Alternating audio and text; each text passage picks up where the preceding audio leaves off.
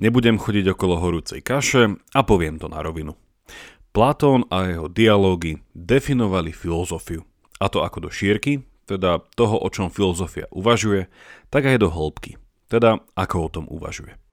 Dnes sa chcem s vami pozrieť na jeden z jeho asi najosobnejších dialogov, ktorý nesie meno po slávnom antickom rečníkovi a sofistovi Gorgiasovi. Reč bude o rétorike, ale hlavne o dobrom živote a spravodlivosti a či sa vlastne vôbec oplatí byť spravodlivý, ak sa zdá, že moc a sila sú jediným právom. Počúvate pravidelnú dávku, vzdelávací podcast pre zvedochtivých, ktorý nájdete aj na denníku ZME. Ja som Jakub Betinský a v mojich dávkach sa pozerám na svet očami filozofie. Podporte našu tvorbu jednorazovo, trvalým príkazom alebo cez Patreon a s príchodom nového loga si nenechajte újsť naše štýlové trička, mikiny a rúška. Všetko info je na pravidelnadavka.sk a vašu podporu si veľmi vážime.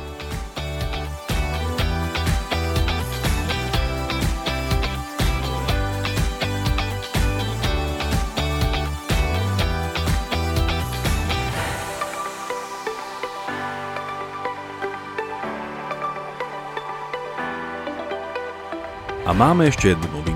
Ak nás podporíte jednou odrieknutou kávou mesačne, dostanete cez náš Patreon prístup k tzv. bodke na záver, kde ponúkame extra obsah súvisiaci s témou danej dávky. Napríklad dnešnú bodku obzvlášť odporúčam, keďže sa tam dozviete aj niečo o tom, prečo som zakladal tento podcast. Poďme ale už k Platónovi. Ak ste niekedy čítali nejaký z jeho dialogov, viete, že majú podobnú až takmer identickú formu. Hlavnou postavou je Sokrates a ten sa dá do diskusie s niekým iným a často ide o nejakú autoritu v oblasti rétoriky či politiky alebo náboženstva. Dialog Gorgias bol napísaný okolo roku 380 pred Kristom. Vystupuje v ňom 5 postav, ale nás bude hlavne zaujímať Sokrates a Kalikles. Kalikles je mladším študentom rétoriky u sofistu Gorgiasa. V kocke ho môžeme nazvať antitézou Sokrata a ako uvidíme je inšpiráciou myšlienkovým velikánom ako Niccolo Machiavelli a Friedrich Nietzsche. Ako ideme pristúpiť k tomuto dialogu? V prvom rade vám chcem odporúčiť, aby ste si ho prečítali, či už v nejakom svetovom jazyku, alebo ho nájdete aj v češtine a tým pádom dnes nechcem postupovať chronologicky. Udalosť za udalosťou, argument za argumentom, presne ako sa odvíja dialog v písanej podobe. Prístup, ktorý zvolíme, je pozrieť sa na dve podnetné myšlienky, ktoré ponúka. A verím, že cez ne uvidíme aktuálnosť a význam tohto dialógu aj pre dnešok. Hovoriť chcem o povahe rétoriky a potom o povahe spravodlivosti.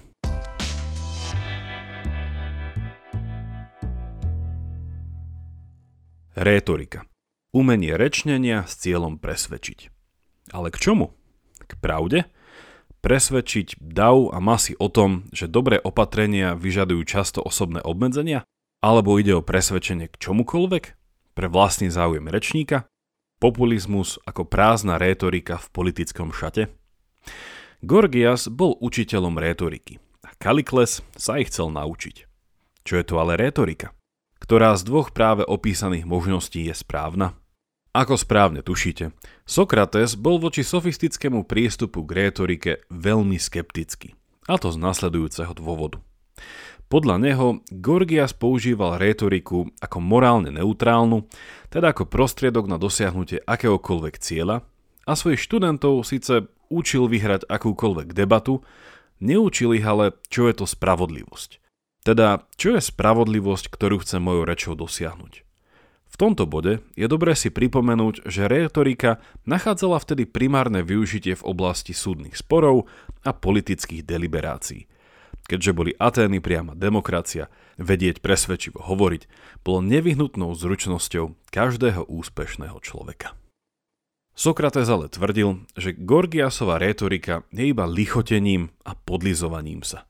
Chválim oponenta či dav, ktorému sa prihováram, vychádzam mu v ústrety tým ho manipulujem. Gorgias učí, ako využívať silu slov vo svoj prospech, ale neučí morálku, nehľadá odpoveď na otázku dobrého života. Potom, ako sa ho Sokrates pýta na to, čo je to spravodlivosť, Gorgias odpovedá ako typický sofista, pre ktorého neexistuje poznanie, len osobné názory. Spravodlivosť si podľa neho každý definuje po svojom. Dúfam, že aj vy máte z toho, čo bol doteraz povedané pocit, ako by sa Gorgias iba vykrúcal a nechcel pravdivo vyložiť karty na stôl. Prečo nepovie na rovinu, že učí ľudí používať jazyk tak, aby vyhrali každý rečnícky duel a vedome nerieši, či túto zručnosť niekto zneužije alebo použije na dosiahnutie spravodlivých cieľov. A do tejto Gorgiasovej dvojtvárnosti či nejednoznačnosti vstupuje Kalikles so svojou makiavelisticko-níčeovskou úprimnosťou.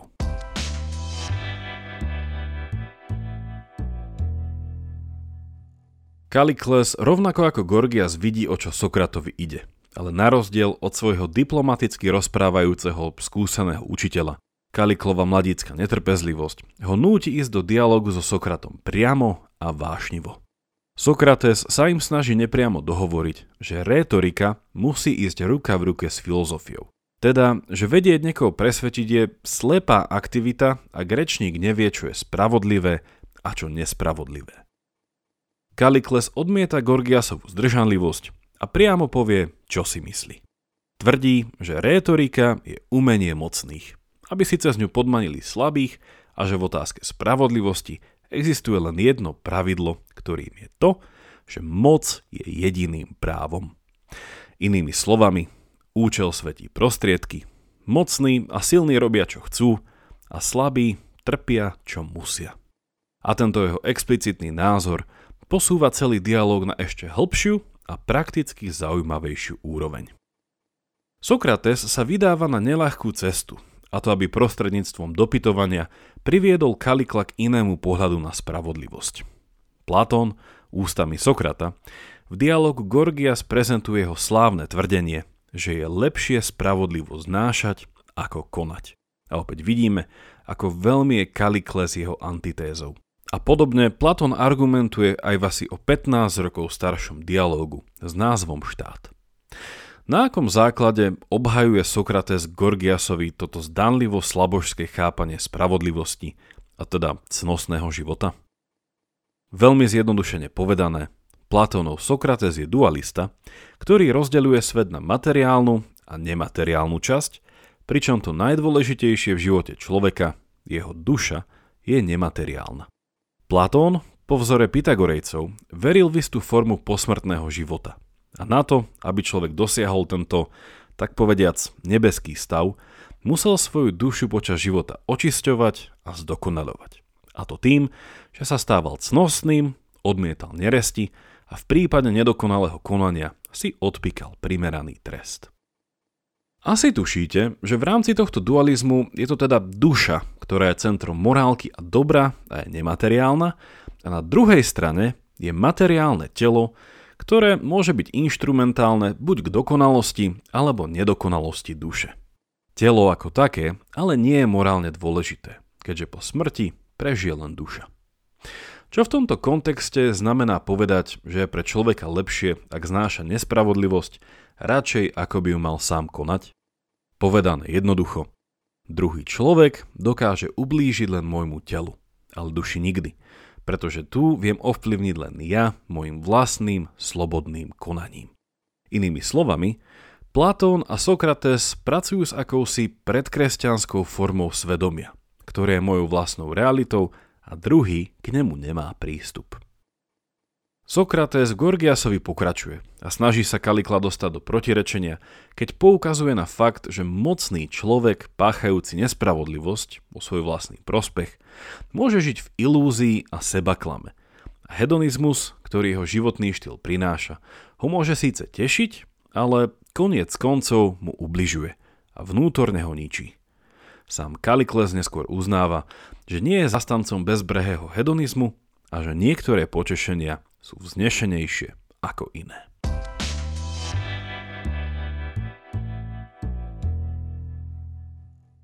Vráťme sa cez prizmu spravodlivosti späť k rétorike. Ak má rétorika slúžiť spravodlivosti, rétor musí vedieť, čo to spravodlivosť je. Ale ak je pre rétora spravodlivosť iba o vôli k moci, Celú spoločnosť a všetky medziľudské vzťahy bude vnímať ako súboj o moc a jeho cieľom je víťazstvo za každú cenu. A tu vidíme jednu veľmi dôležitú vec. Sokrates a Kalikles reprezentujú dve radikálne odlišné svetonázorové pozície, ktoré zahrňajú nielen odlišnú etiku a morálku, teda rôzne chápanie spravodlivosti, ale tiež odlišnú epistemológiu, čo vieme poznať a ako, a metafyziku, čo je to realita a aký je v nej zmysel môjho života. Sokrates je zástupca toho, čo v grečtine voláme filia sofia, teda láska k múdrosti, filozofia. A naopak Kalikles je tu v mene filia nikia, teda láska k víťazstvu, vojna. Filia sofia a filia nikia sú dva spôsoby našej existencie a preto aj dva spôsoby rétoriky. Dve odlišné motivácie, prečo vstupujeme s druhými do dialógu a dva rôzne spôsoby, ako ho vedieme. Pre Sokrata je dialog prostriedkom spoločného objavovania a spoznávania. Dialóg je jediná cesta nielen k poznaniu iných, ale hlavne k seba poznaniu. Pre Kalikla je dialóg od prvého momentu zbraňou a neslúži na odhalovanie pravdy, ale na presadzovanie moci. Moc je jediné právo. Fília Sofia a Fília Nikia je teda rozdiel medzi dialogom hľadajúcim pravdu a dialogom manipulujúcim. Prvý je o vzájomnom počúvaní, o odvahe povedať, ako veci naozaj vidím, i keď sa môže míliť. Druhý je o pretláčaní svojich pohľadov, ktoré chcú polichotiť a presvedčiť, ale s pravdivou realitou nemusia mať nič. Záverom ešte dve poznámky.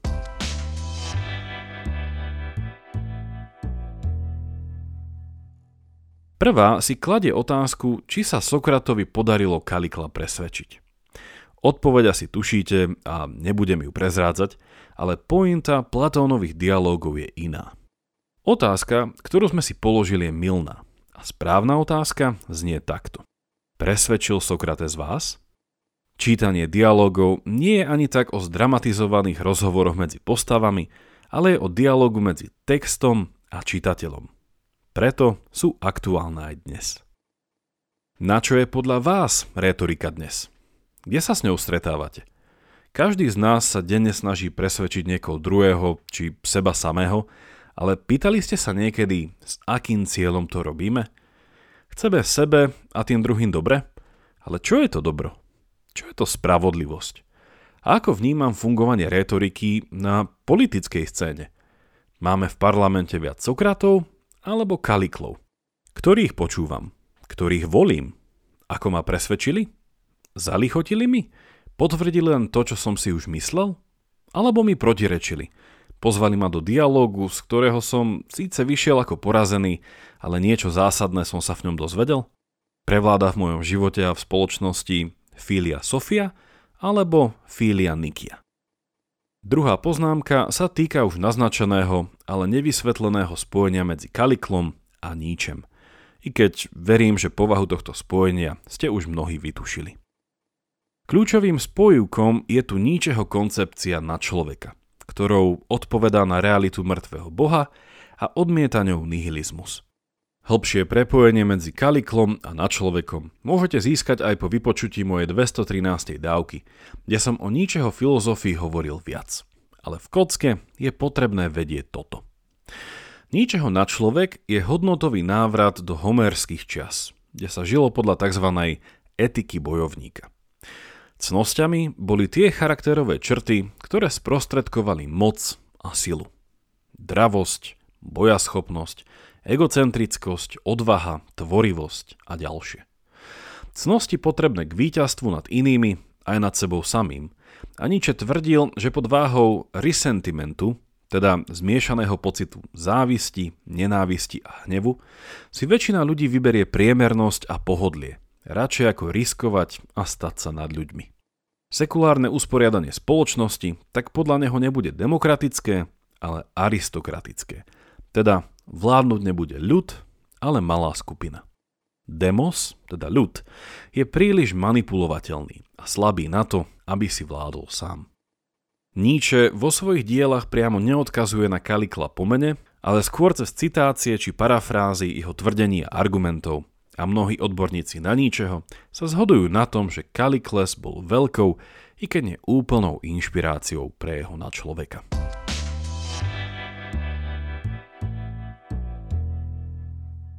Na úplný záver nám zostáva už len stará známa otázka, ktorá je v jadre etiky a rozmýšľania o dobrom živote. Je lepšie spravodlivo znášať, ako ju konať? Aká je vaša odpoveď? Ste na strane Sokrata a dúfate, že vo väčšnom živote bude spravodlivosti učinené zadosť? Inak všimli ste si napríklad, že kresťanská myšlienka tzv. posledného súdu je de facto odpoveď na našu otázku, prečo počas života znášať nespravodlivosť? Alebo ste na strane Kalikla a veríte, že každý človek si je zdrojom svojej spravodlivosti? Inými slovami, Súhlasili by ste so Sokratom, že treba veriť v ideál objektívnych nezávislých súdov a prijať aj nespravodlivý verdikt odsúdenie na smrť od skorumpovaného súdu? A to sa inak stalo jemu. Alebo súhlasíte s Kaliklom, že spravodlivé súdy neexistujú, lebo vždy ide iba o záujem silnejšieho, mocnejšieho a bohatšieho. A niektorí ľudia sú tým pádom nedotknutelní. Toľko na dnes a pozývam vás vypočuť si záverečnú bodku, kde k tejto téme ešte čo to dopoviem. Link, cez ktorý sa k nej dostanete, nájdete buď v popise tejto dávky, alebo na našom webe pravidelnadavka.sk. Ak máte ohľadom dnešnej dávky nejaký koment alebo otázku, napíšte mi ju cez naše sociálne siete alebo e-mailom na jakub zavináč pravidelnadavka.sk. Teším sa na vás na budúce. Buďte zvedochtiví a nech vám to myslí.